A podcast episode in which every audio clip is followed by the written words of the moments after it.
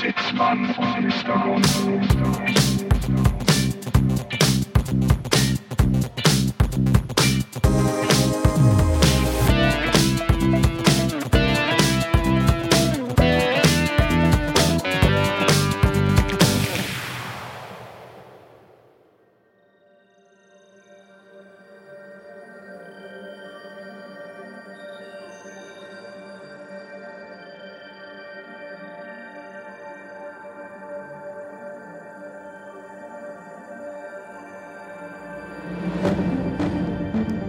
Bitte informiert eure Bekannten und Freunde. Gerade bekam ich eine Nachricht, eine Warnung. Jetzt geschieht etwas Neues. Leute gehen von Tür zu Tür und verteilen Masken. Sie sagen, es ist eine neue Initiative der lokalen Behörden, was aber nicht stimmt. Sie bitten dich, eine Maske aufzusetzen, um zu sehen, ob die Maske zu dir passt. Es ist mit Betäubungsmittel getränkt. Danach rauben sie dich aus. Bitte nehmt keine Masken von Fremden. Denkt daran, liebe Freunde. Dies ist eine kritische Zeit. Die Menschen sind verzweifelt. Die Kriminalitätsrate ist in der Corona-Zeit gestiegen. Bitte, bitte seid vorsichtig.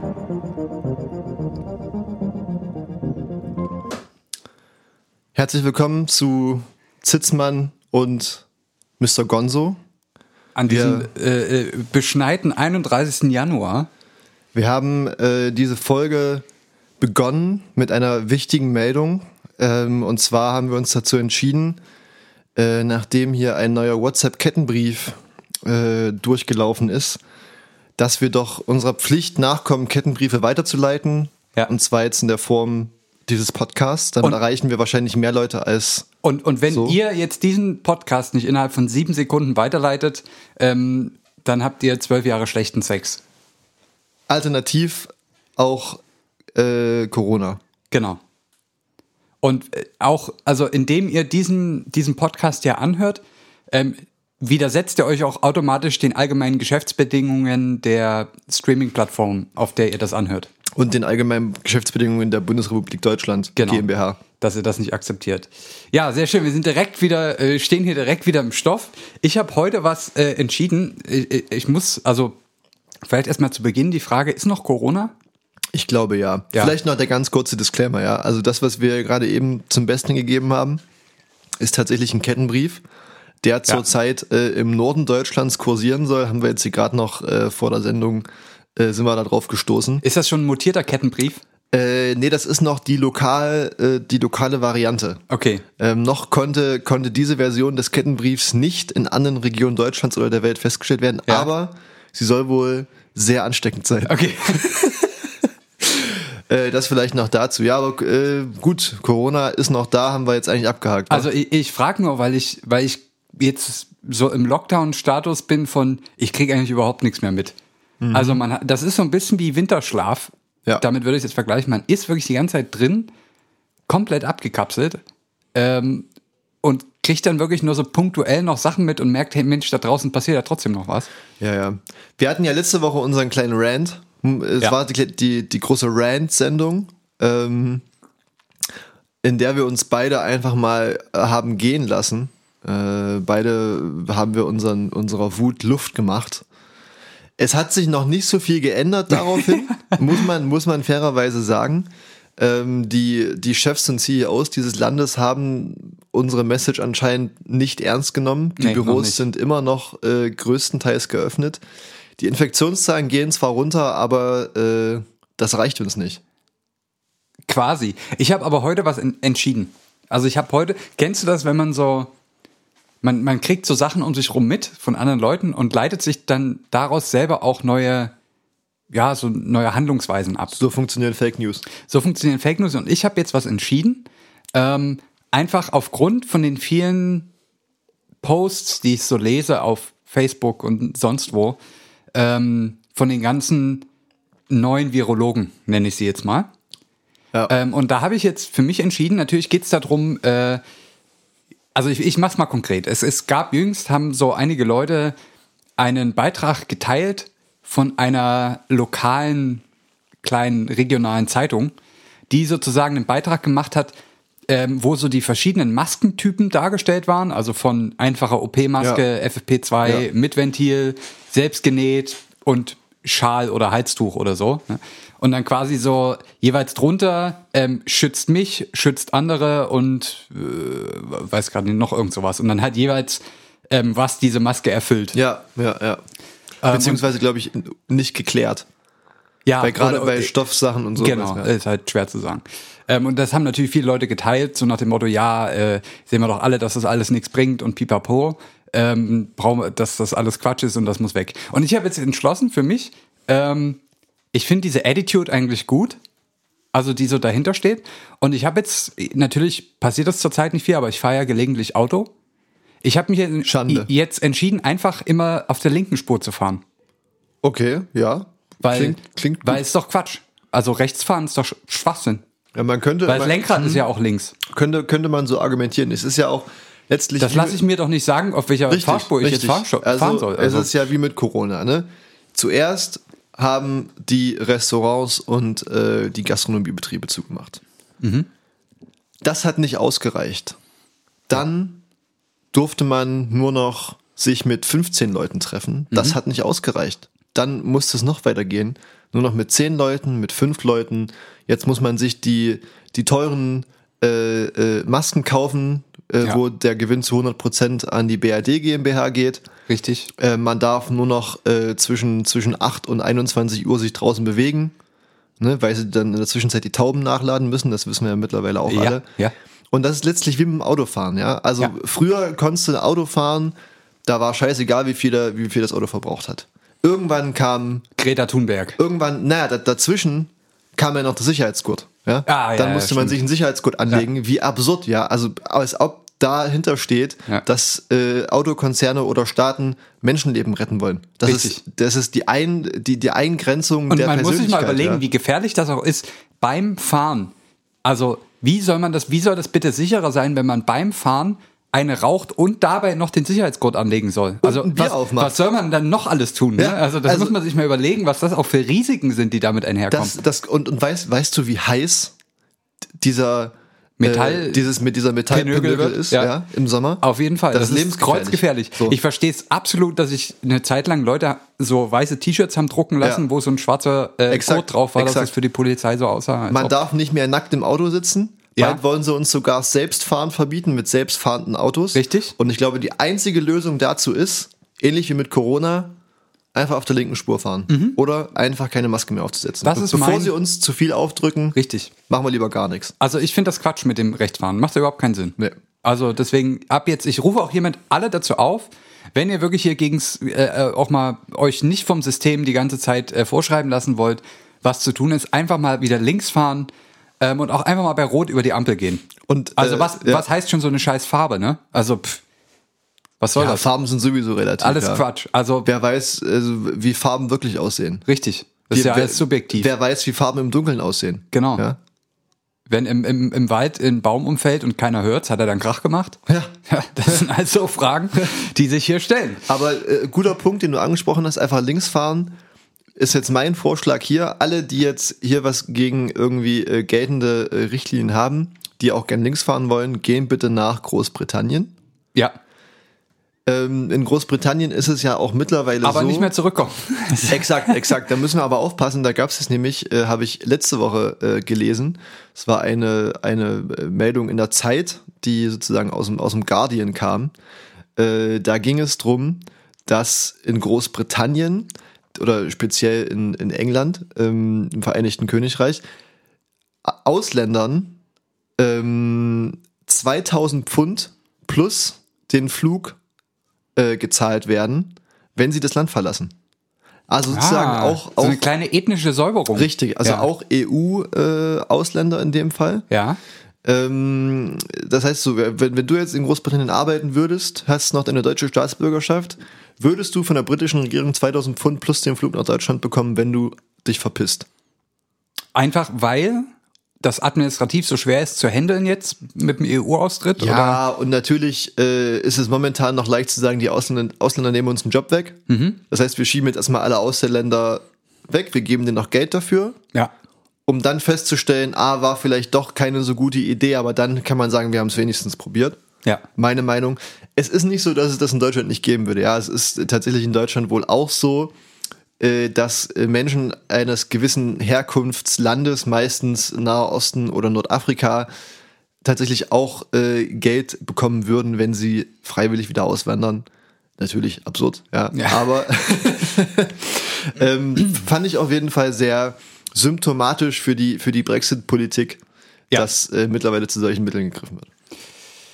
Ja, ähm, schwieriges Thema. Wir wollen uns heute auch eigentlich, ich, ich kommentiere jetzt nicht, weil wir haben uns ja heute eigentlich schon was vorgenommen, was wir das letzte Mal schon nicht geschafft haben. Richtig. Deswegen, wir, also die, die Maßgabe hier von unserer Redak Redaktion war auch, die Einleitung so kurz wie möglich zu halten. Deswegen lassen wir es jetzt alles so unkommentiert stehen. Also wir merken uns, links fahren ist auch gut, wenn ihr dann nach Großbritannien auswandert. Richtig. Noch besser ist, wenn ihr euch dann den Rückflug wieder bezahlen lasst. Richtig. Das ist jetzt mal so in a nutshell, ähm, was jetzt hier rauskam. Weil Fliegen ist auch immer wichtig äh, in Zeiten von Corona. Richtig, das ist, äh, das ist eine, die gesündeste Art, sich vorzubewegen. Da ist man ja auch einfach mal das Fenster offen lassen beim Fliegen. Tatsächlich. Dann, da- Durchzug. Schön Alle zehn Minuten machen. Stoßlüften. Richtig. ähm, wir haben 2021, wir haben das Jahr 2021 damit begonnen, ähm, unsere Horoskope auszuwerten und haben festgestellt, dass eigentlich das gesamte Jahr unter dem Einfluss des Uranus steht. Richtig. und haben uns gedacht, wir haben ein Thema, was jetzt mal viel, was wir, wo wir gesagt haben, das müssen wir mal separat, das müssen wir mal ausgliedern. Einige Male kam das. Einige Male kam das vor. Ähm, und das wollen wir heute machen. Die, die, unsere, unsere Redakteure sitzen uns schon im Nacken, dass wir jetzt endlich das vorbereitete Material hier in die Welt rausschleudern. Deswegen Natürlich. müssen wir das heute tun. Sprichwörtlich. Ja. Sprichwörtlich. Alles sprichwörtlich. unter, unter strengsten Hygienemaßnahmen. Natürlich, natürlich. Ähm, ohne Spuckeflug oder sonstiges. Deswegen, heute äh, äh, Schwerpunktsendung, äh, ein Zitzmann Mr. Gonzo Spezial sozusagen, ein ähm, ist ja so, so ein bisschen wie, wie die Olli Pocher Show zum Wendler. Es ist ein Spe Special Issue. Special Issue, Hot Topic. Eigentlich gar, naja, so hot ist es gerade nicht, aber Es könnte hot werden. es könnte hot werden. Und zwar haben wir hier schon mal angefangen, äh, so beiläufig zu reden über Urananreicherung. Du erinnerst dich? Ich Da hat sich auch mich. was angereichert in, deinem, in deinem Verdauungstrakt. Jetzt sehe ich auch den Punkt, warum du auf den Uranus raus wolltest. Ja, ne, also das, wenn das keine gute Überleitung war, habe ich jetzt, äh, kann ich direkt vom Zettel streichen. Ähm, genau, Urananräucherung, heute das, das Thema der Wahl. Das viel im Zusammenhang äh, tatsächlich mit dem Iran. Iran, Uran ist ja auch äh, naheliegend. Und zwar hatten wir, äh, ich glaube, das war sogar in der ersten Folge im neuen Jahr, hatten wir so ein bisschen einen Ausblick und einen Rückblick gemacht. Und da ging es dann auch nochmal darum, dass der Iran jetzt ankündigt, äh, sein Uran ähm, wieder auf äh, 20 Prozent anzureichen. Und wir wussten beide nichts wirklich mit der Information anzufangen haben uns äh, daraufhin gefragt, äh, ja, wie viel Prozent braucht man denn eigentlich für waffenfähiges Uran? Und, und das wollen wir heute einfach so mal von vorne an ein bisschen aufbauen, das Thema. Durchexerzieren sozusagen. Richtig. Auch wenn es natürlich kein sehr schönes Thema ist, das ist richtig. müssen wir aber auch mal drüber reden und das ist ja auch so ein bisschen das Motto hier bei uns. Ja, aber also das ist ja auch wieder ein eher von uns gemachtes Problem, dass es kein schönes Thema ist, weil es ist ja, Ja. ist ja jetzt erstmal per se nichts Schlechtes, Genau, also grundlegend, aber ne, grundlegend, der- die ja. Art der Verwendung macht es natürlich immer ein bisschen fragwürdig. Ähm, genau, also Uran als äh, Energieträger für sind wir mal im, äh, sind wir mal erstmal optimistisch, glauben wir mal an das Beste im Menschen zur Energiegewinnung. Ne, wir wir reden heute über Energiegewinnung durch Kernenergie. Das heißt, äh, wir müssen uns jetzt gar nicht Gedanken drüber machen, äh, was für Waffen da draus gebaut werden können oder und so weiter und so fort. Ähm, jetzt ist das so, dass ja, also Urananreicherung ist ja tatsächlich, hört man ja häufig. Jetzt ist die Frage, was heißt das eigentlich? Also Uran als hat, glaube ich, die Ordnungszahl, jetzt muss ich überlegen, 92? 92, ja. Ordnungszahl Richtig, 92. 92. Das heißt, irg- irgendwo hier steht bestimmt noch ein Periodensystem. Ich habe gerade eins offen. Okay.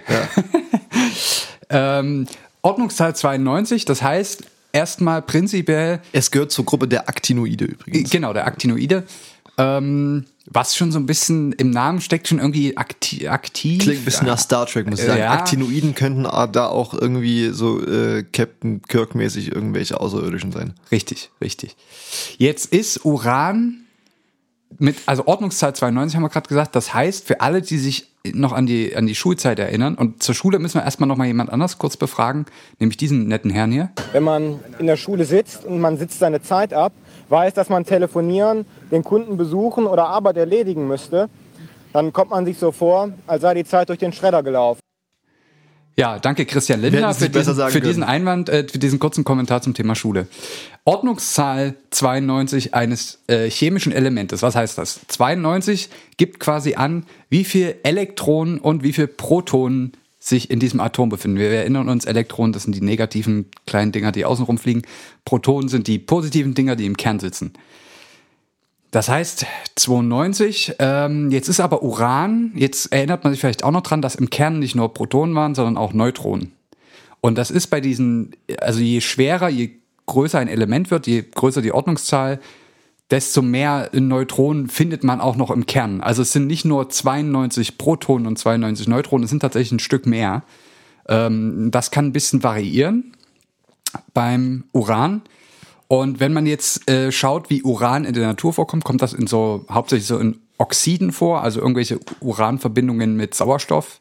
In dem Sinne sind das, ist das dann, glaube ich, klassischerweise Uranerz. Uranerz Also man- sagt man dann auch, genau. Man kann das dann, in der Natur baut man das äh, unter Tage wahrscheinlich ab, äh, beziehungsweise irgendwo dort, wo viel Stein ist. Tatsächlich da, wo viel Silizium ist. Okay. Das zählt, also Uran ist, wird gern lithophil genannt. Ähm, wobei das Litho quasi, äh, damit ist äh, Silizium gemeint, was ja quasi Erde oder Sand ist. ich bin ja auch manchmal so ein bisschen lithophil. Es ist nicht Big Bang. Okay. Ähm, also ja, äh, es ist quasi, es kommt in Bereichen vor, wo auch viel Silizium vorkommt. Ähm, und jetzt, wenn man sich das Erz anschaut, dann ist es quasi das Uran in, also Uran liegt meistens in einer Verbindung vor, meistens irgendwie mit Sauerstoff oder so. Und jetzt kann man sich quasi die Uranatome, die in diesen Verbindungen stecken, angucken und stellt fest, man findet verschiedene Sorten. Das ist quasi nicht ganz homogen, sondern es gibt verschiedene Urantypen, die man da findet. Und diese Typen unterscheiden sich nämlich darin, wie viele Neutronen in dem Kern stecken. Okay. Typischerweise ähm, deutlich mehr als, also ich glaube 99 Prozent der Uranatome, die man so in der Natur findet, ähm, gehören zum sogenannten Isotop, also sozusagen eine Uranart mit einer bestimmten Anzahl Neutronen im Kern. 238. Was ist jetzt 238? 238 zählt quasi alle Teilchen im Kern. Wir wissen, 92 davon sind definitiv Protonen, der ganze andere Rest sind Neutronen. Ähm, und das äh, ist quasi das, was zum Großteil in natürlichem Uran vorkommt, also 99 Prozent. Ich habe Äh. hier sogar die genauen Zahlen. Äh, tats- tatsächlich sind es äh, 99,27 Prozent. Na Mensch, das, das Nur macht den zur Unterschied. der Vollständigkeit halber. Ja. Also fast 100 Prozent sind Uran 238. Und jetzt gibt's noch einen, einen kleinen Bruchteil davon, also weniger als ein Prozent, sagen wir mal, deutlich weniger als ein Prozent, ist Uran 235. Uran Also drei. Neutronen weniger. Ja. So, das sind also die zwei wesentlichen Uranarten oder also man sagt dann Isotope, ähm, die sozusagen in der Natur vorkommen. Jetzt kann man sich natürlich sagen, also gut, fast 99 oder mehr als 99 Prozent sind 238. Ähm, kann man damit was anfangen? Schwierig. Schwierig, ähm, weil, also wenn man jetzt ähm, Richtung Kernenergie oder, oder Energieerzeugung mittels ähm, ja, Kernspaltung schaut, dann gibt es da so ein paar Parameter, die man erstmal noch abstecken muss, bevor man das jetzt äh, so richtig entscheiden kann. Und der, einer der wichtigsten davon ist sozusagen die kritische Masse von einem Element. Ähm, und die kritische Masse, also wenn, wenn man zur, zur Kern, äh, zur Kernspaltung schaut, geht es natürlich immer darum, wie der Name schon sagt, dass man das Atom, so wie es ist, irgendwie, dass sich das zerteilt in, was ich, zwei andere äh, mit deutlich weniger Teilchen jeweils. Ähm, und dabei wird Energie frei, nämlich die Energie, die das Uranatom in dem Fall eigentlich zusammenhält. Also man braucht ja immer ein bisschen Energie, damit das alles zusammengekittet ist.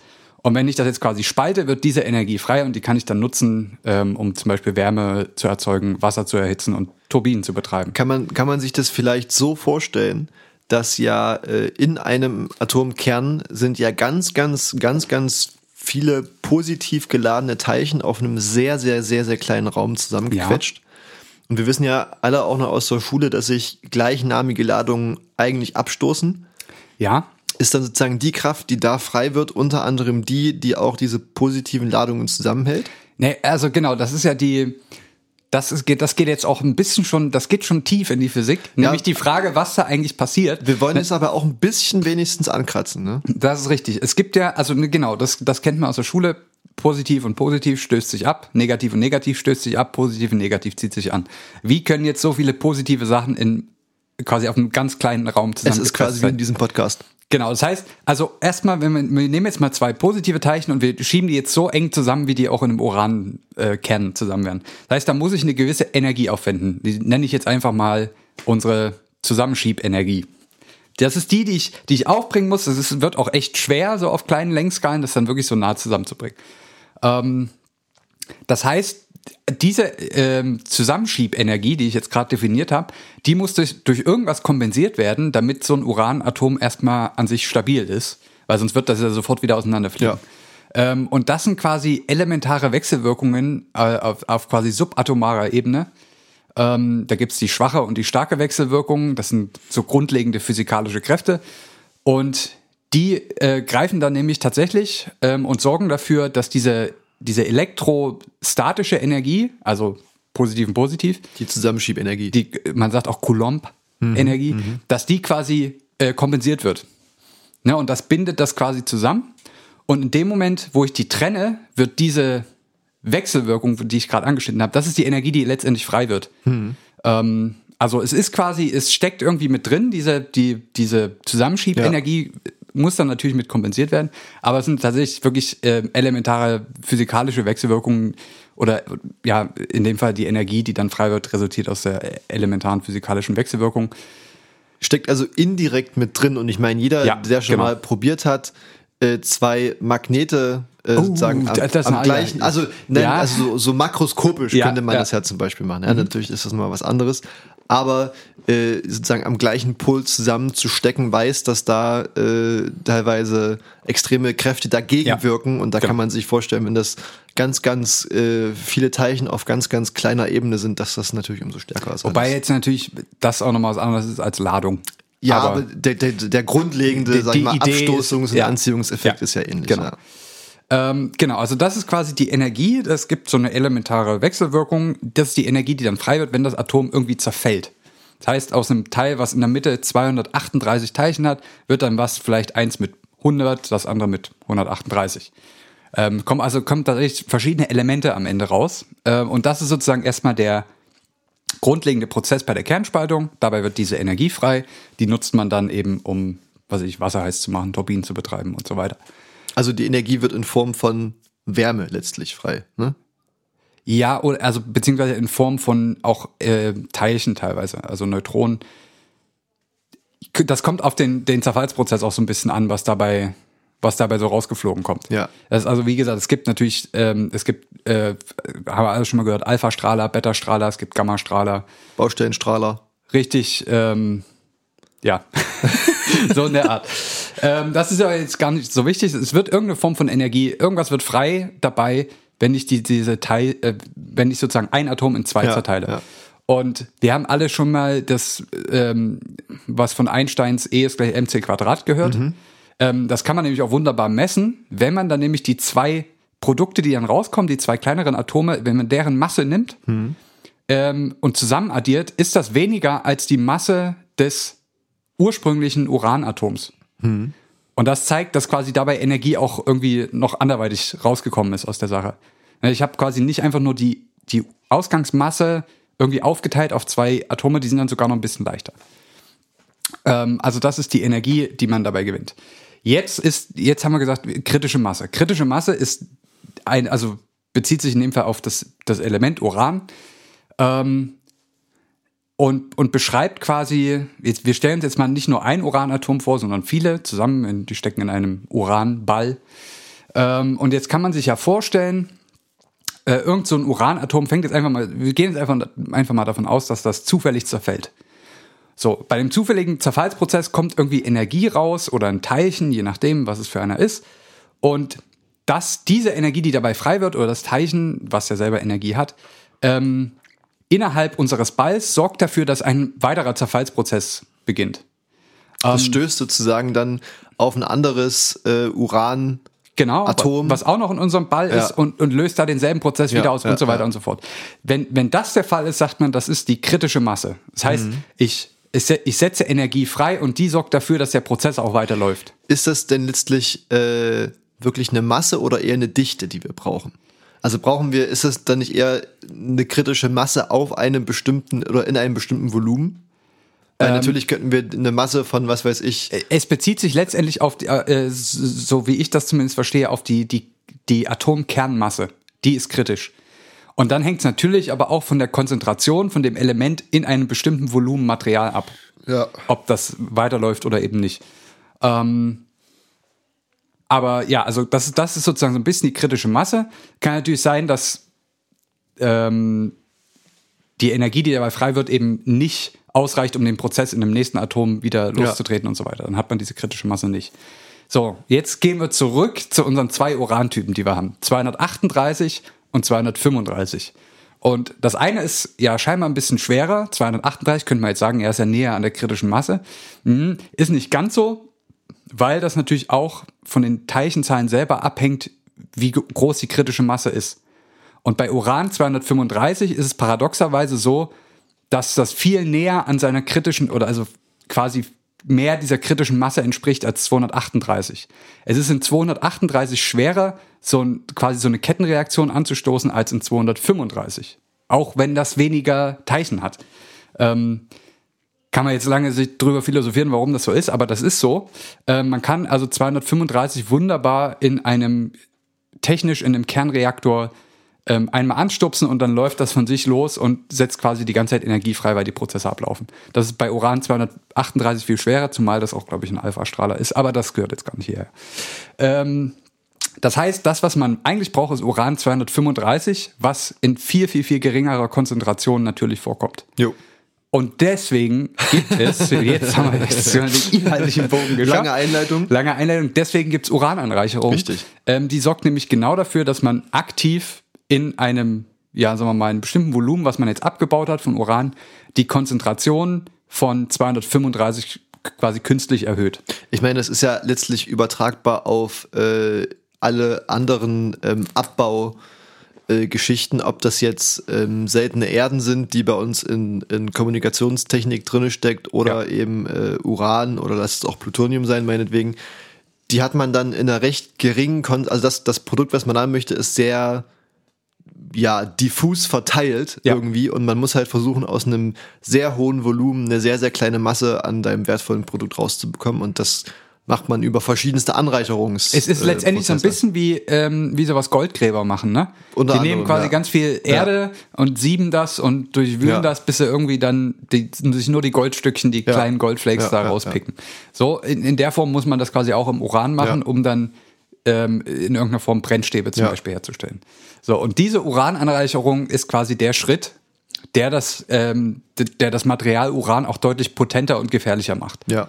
Ähm, weil man das sozusagen dann diesen Teil vom Uran, der von sich ähm, sich leicht zu einer, zu einer Kettenreaktion anstoßen lässt, was ja dann wirklich gefährlich werden kann, ähm, den erhöht man sozusagen. Also natürliches Uran, das ist relativ stabil, ist ein Alpha-Strahler, hat eine sehr, sehr, sehr lange Halbwertszeit ähm, und ist natürlich nicht so aktiv wie dieses angereicherte Uran, was man dann herstellt. jetzt hier schon, du hast jetzt hier schon zweimal äh, den Alpha-Strahler angesprochen. Ja. Äh, Korrigier mich, wenn ich falsch liege, ist auch schon lange her bei mir, das Ja. aus, aus der Physik. Äh, der Alpha-Strahler war der ungefährlichste. Ja, der hat zumindest die, der wird am, also die, die, Alpha-Strahlung wird am schnellsten von irgendwelchen Barrieren auch einem Blatt abgesondert. Papier ging das genau, schon, ne? Genau, du Ja, brauchst genau. eine minimale Barriere, um das Ja. komplett abzuschirmen. Okay, gut, das ja, also das heißt also sozusagen bei, bei natürlichen Uranvorkommen äh, kann man sich da sehr leicht vor schützen, beziehungsweise ist dann auch das Erdreich ein sehr guter Schutz dagegen Genau, wahrscheinlich. genau. Okay. Das ist bei angereichertem Uran dann nicht mehr so ganz der Fall. Ähm, und aber g- genau, das ist der Grund, warum man quasi diesen, diesen Herstellungsschritt gehen muss, um diese Konzentration zu erhöhen. Was heißt das? Also wie hoch muss man? Ähm, das ist so ein bisschen von der Technologie, die man im Kraftwerk benutzt, verschieden. Also man braucht einige Prozent Anteil von Uran 235. Es ist, glaube ich, im einstelligen Prozentbereich immer noch. Ja. wenn ich mich recht entsinne. Ja. Es ist kleiner als 10 Prozent, aber deutlich mehr als das natürliche, was ich, 0,7 oder was das Genau. so. Also äh, äh, wir können uns dann jetzt gleich äh, auch nochmal anschauen, wie diese Anreicherung im Detail funktioniert. Mhm. Aber ich hatte hier nochmal geschaut, äh, und zwar äh, an Beispielen. Natürlich sind das alles sehr unschöne Beispiele. Letzt, letztlich war es aber so, dass bei der äh, Little Boy Bombe, die über Ja. Hiroshima äh, geplatzt ist, ähm, 80 Prozent äh, Uran 253 äh, 35. 35 ja. ähm, drin waren.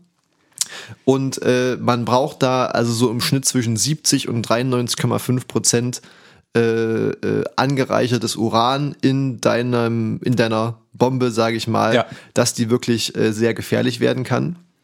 Ähm, und tatsächlich, was ich auch noch sehr interessant Und, fand, und ja, um, um das vielleicht auch mal ganz kurz noch einzuschieben, gefährlich heißt in dem Sinne, dass diese Kettenreaktion, die wir vorhin schon hatten, so schnell abläuft, Ja. dass quasi in extrem kurzer Zeit extrem viel Energie frei wird. ja, da gibt's halt, gibt's glaube ich auch verschiedene Möglichkeiten, wie man die zünden kann. Ja, da, natürlich. Also das, ist, das ist eine andere Äh, ja, Geschichte, ja. aber das steckt im Genau. Prinzip dahinter. Also dieser Zerfall von den Atomen, so dass sie auch die, ihre Nachbaratome quasi anregen zu zerfallen, das geht dann so schnell, also es ist quasi so ein schneller Schneeballeffekt, dass das quasi in, in kürzester Zeit eine unglaublich große Energiemenge freisetzt, die dann eben Genau, in dieser genau. Explosion mündet.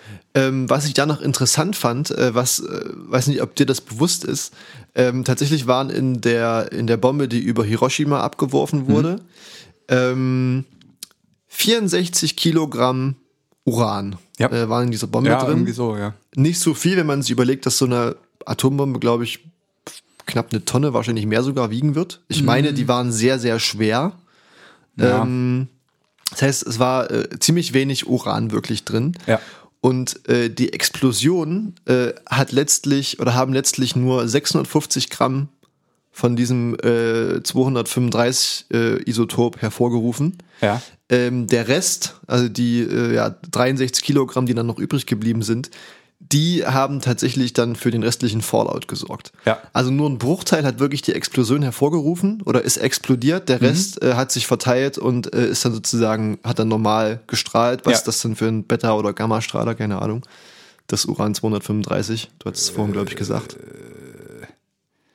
ja. Auf jeden Fall eine, Ja, eine genau. Strahlung, die äh, sich nicht nur durch ein bisschen Papier äh, mehr zurück äh, Genau. äh, äh, abschirmen lässt.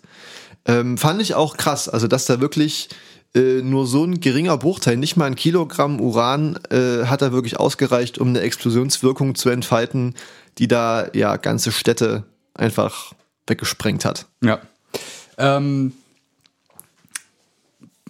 das ist ja auch immer so ein bisschen der, der Trugschluss und das, also so bei, äh, auch wenn es jetzt sozusagen rückwirkend um diese Atombomben, äh, aber auch um, um zum Beispiel den Reaktorunfall geht in Tschernobyl, ähm, dass sozusagen die Explosion Strahlung verursacht. Aber das Problem ist ja nicht die, also natürlich ist die Explosion schlimm und tötet ganz, ganz viele Menschen. Das ist ja die klassische Bombe. Das ist sozusagen die ja. klassische Bombe.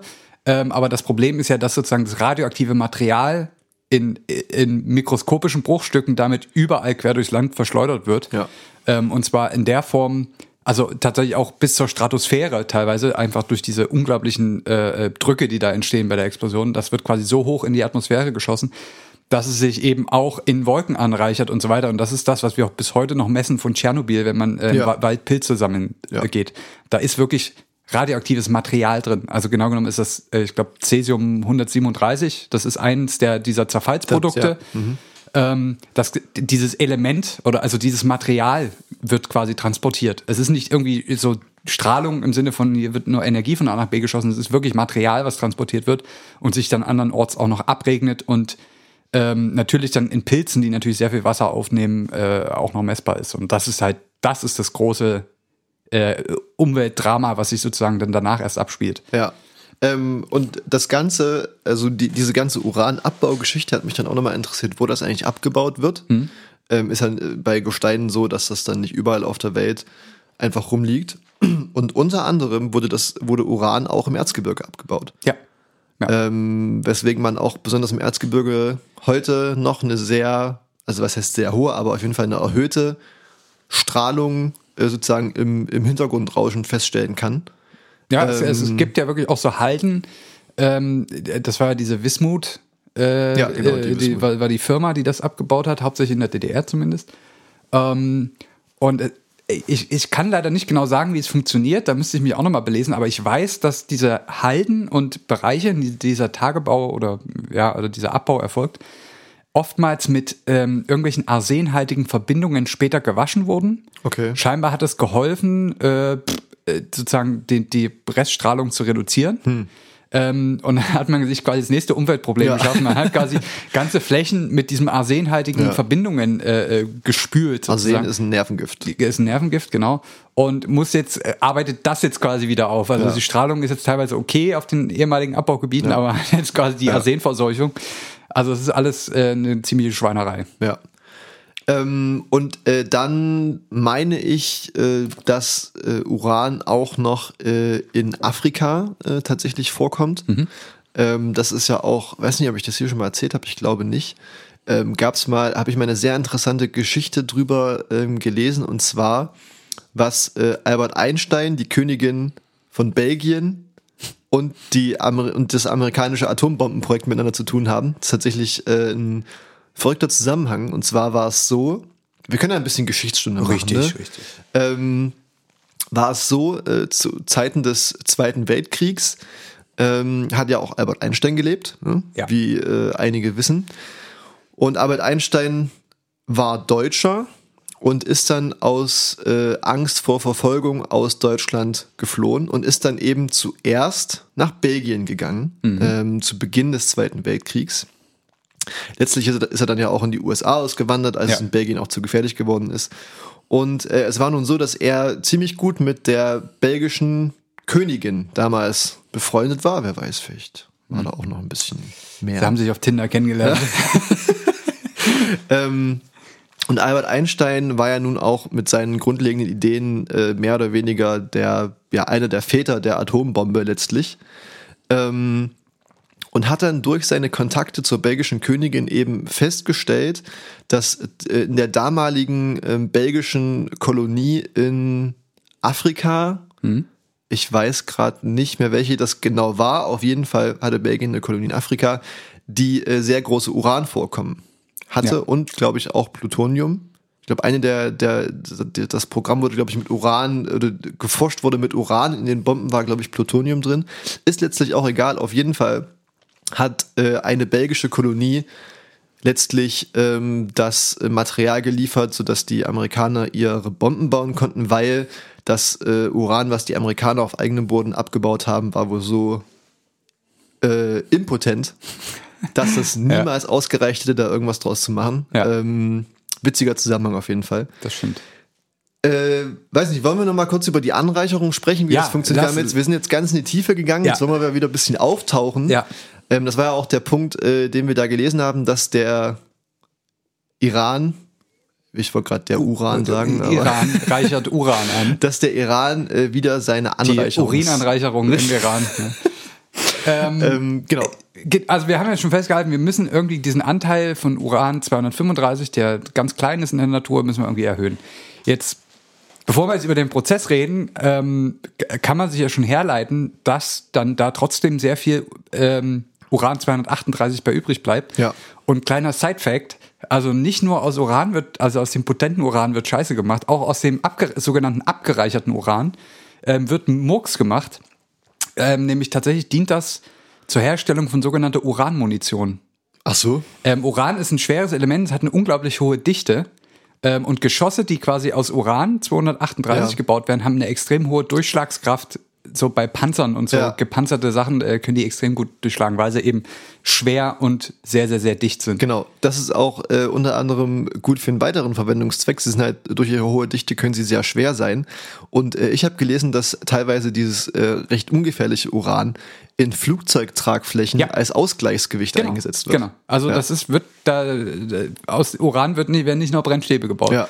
Muss man äh, sollte man sich auch mal vor Augen halten. So jetzt haben wir aber jetzt sagen wir, wir wollen jetzt mehr Uran 235 Genau. haben. Wie machen wir das jetzt? Ähm, vielleicht habt ihr schon mal was von äh, den sogenannten Zentrifugen gehört. Ich glaube, der Begriff fällt da manchmal, wenn es um Urananreicherung geht. Richtig. Ist quasi eine Art Waschmaschine. Äh, unter anderem kommen wir gleich noch dazu. Auf jeden Fall Der erste Schritt, um äh, das Uran anzureichern, ist, dass man äh, das auslaugt. Also nicht nur Menschen können ausgelaugt sein, Also richtig zwölf Stunden am Tag schuften. Burnout, Ja. ähm, sondern eben auch, das kann man auch mit, mit Ärzten machen. Ähm, das ist eine sehr gängige, ein sehr gängiges Verfahren, um allgemein aus ähm, äh, Gesteinen oder Erzen gewisse äh, Stoffe herauszulösen, ist das Auslaugen. Das heißt, du kippst dann irgendwas stark Basisches darüber, Mhm. eine Lauge. Und äh, wenn man, ich, ich habe jetzt gerade nicht auf dem Schirm, welche Lauge das genau war, gibt ja verschiedene. Ähm, wenn man- Brezeln zum Beispiel. äh, mal, ja, genau. Du kippst einfach eine riesige Ladung Brezeln auf das Uran drauf. ähm, wenn du das Uran auslaugst, entsteht da sogenanntes Uranhexafluorid.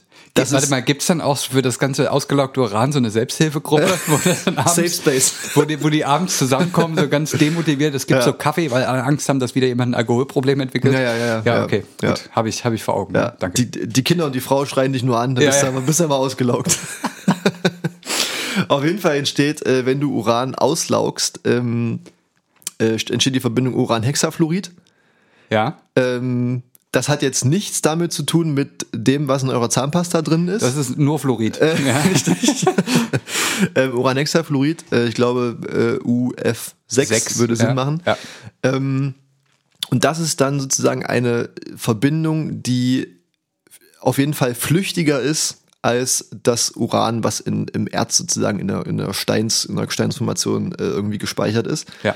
Und ähm, wenn du dieses äh, Uranhexafluorid jetzt unter einen hohen Druck setzt, ähm, scheiden sich die unterschiedlichen Uranisotope voneinander ab.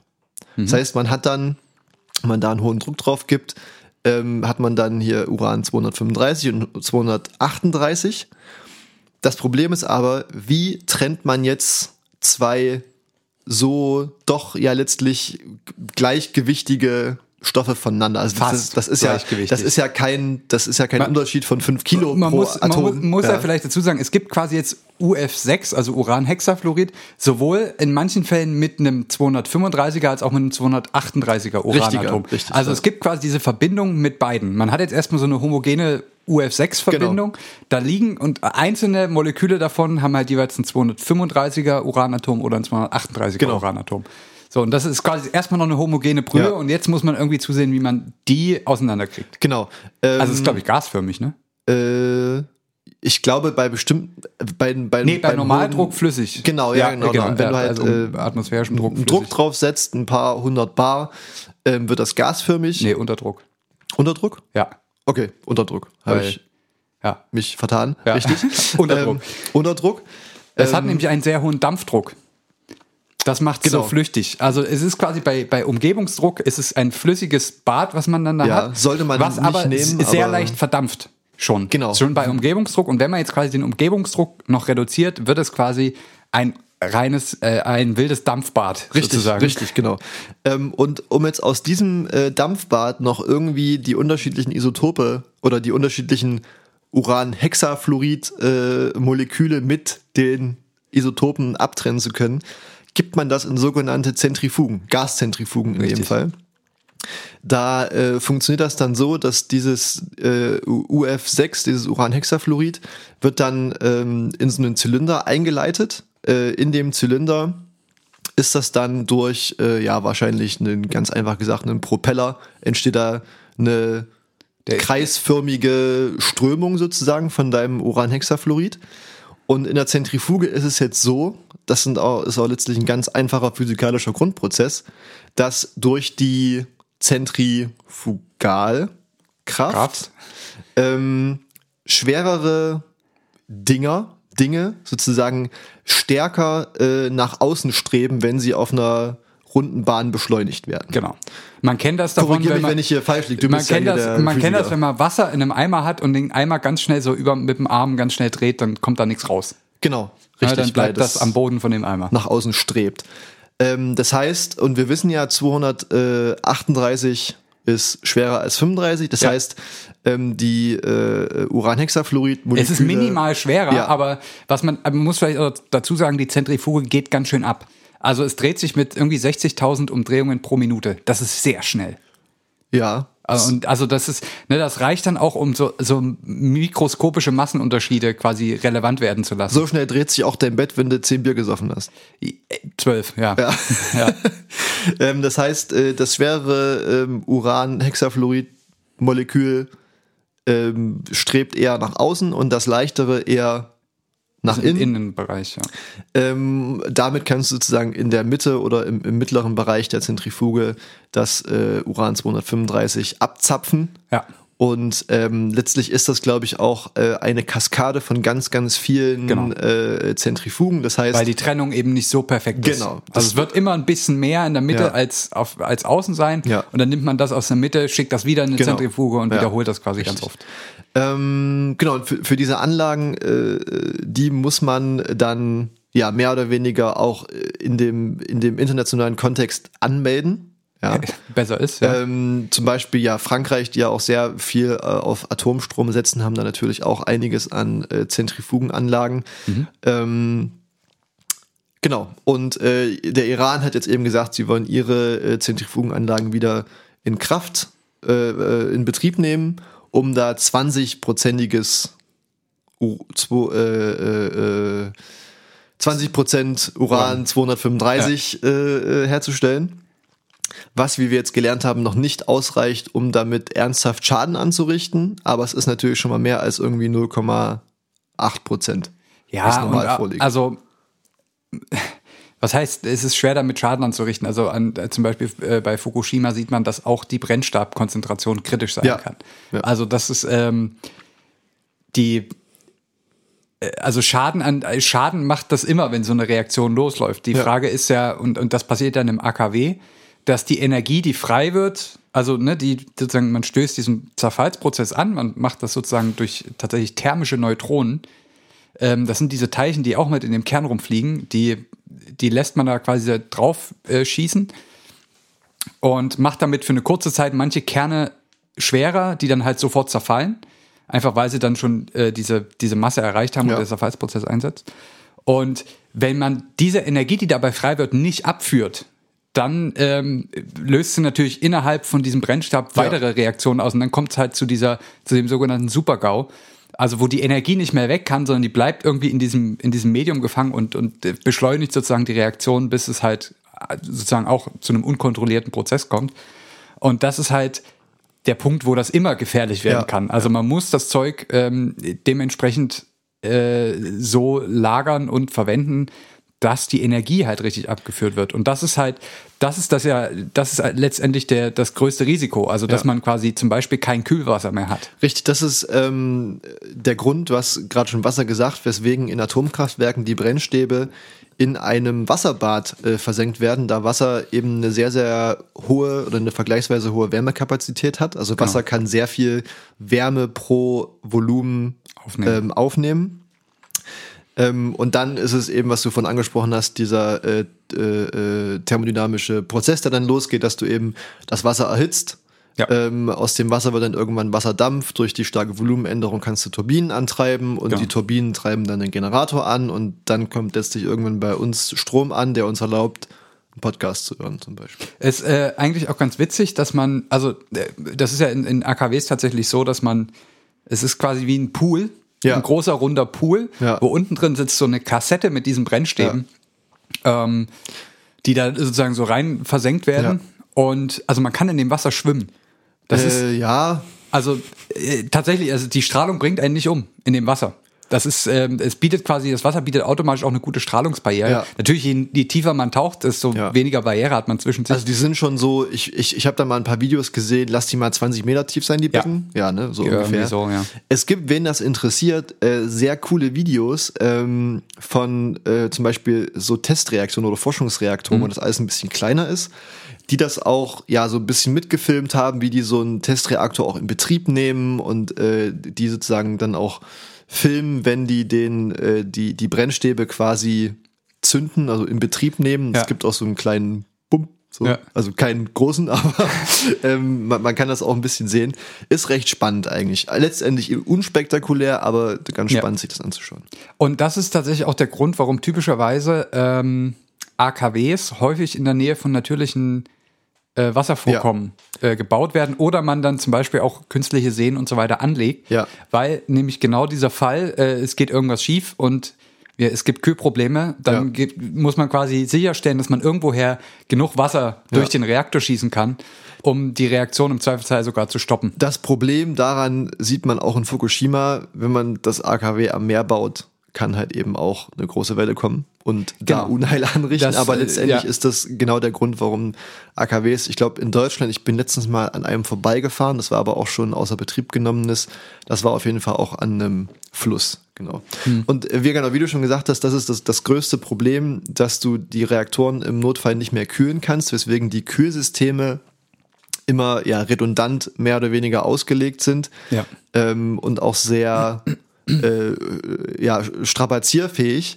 Und ähm, es gibt ein AKW in Belgien an der Grenze zu Deutschland, ganz in der Nähe von Aachen, was schon relativ alt ist.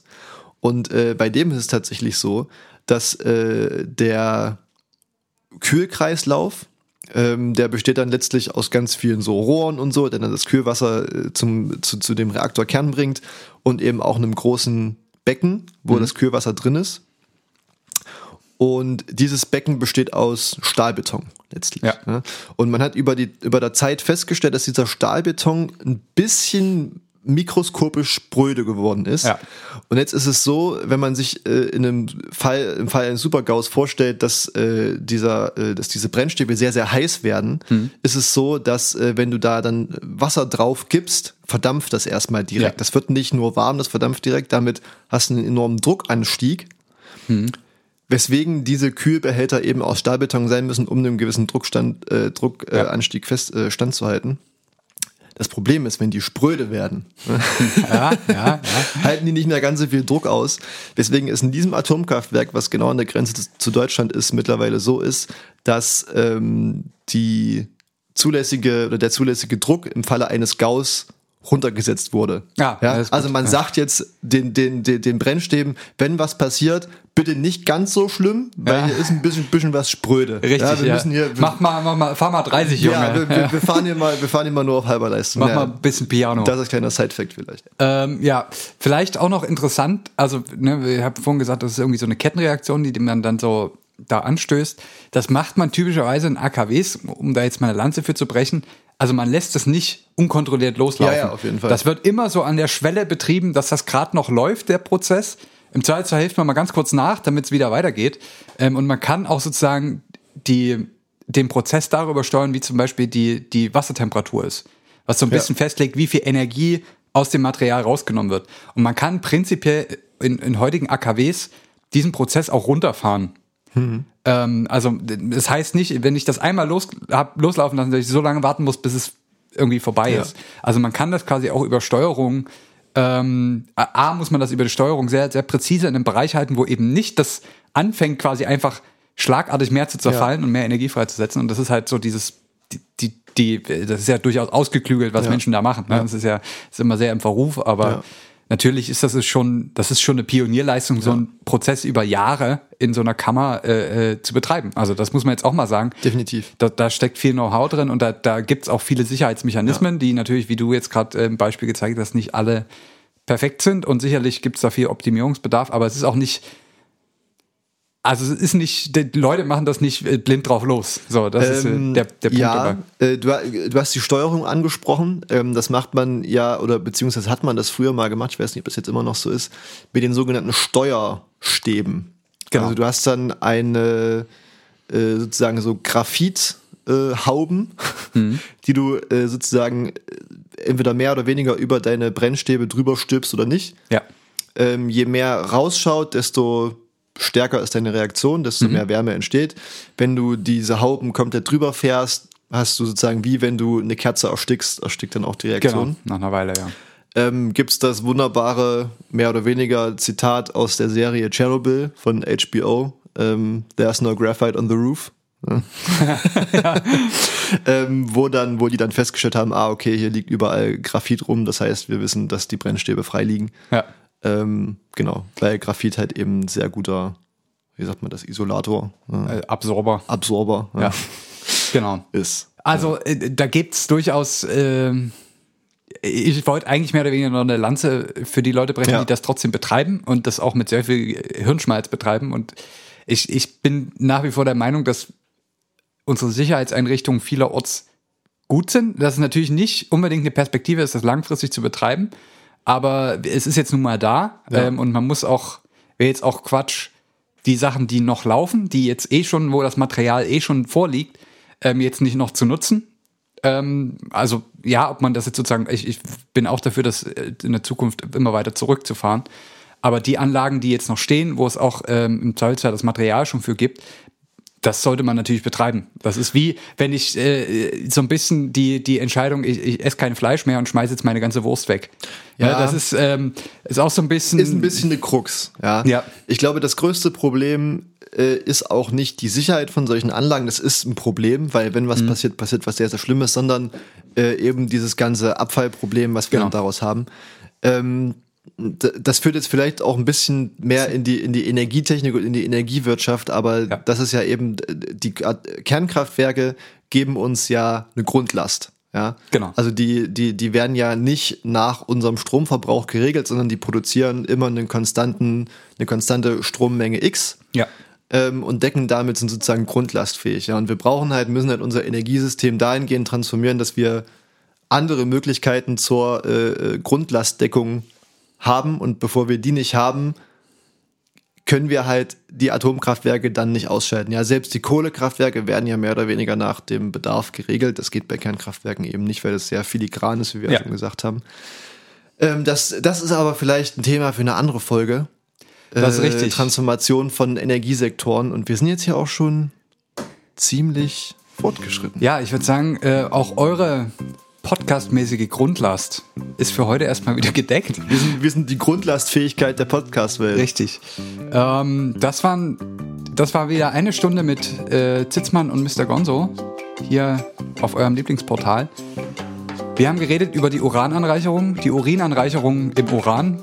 Ähm, wir hoffen, ihr habt was gelernt und sind in einer Woche schon wieder für euch da. Dann mit irgendwas anderem. Wissen wir jetzt auch Wir noch gucken nicht. mal. Gucken, was die Nächste Leute für uns Woche vorbereitet haben. Machen wir es vielleicht wieder leicht. Genau. Gucken mal, worauf wir Lust haben. In diesem Sinne, bis nächste Woche. Bleibt sauber. Bussi, bussi.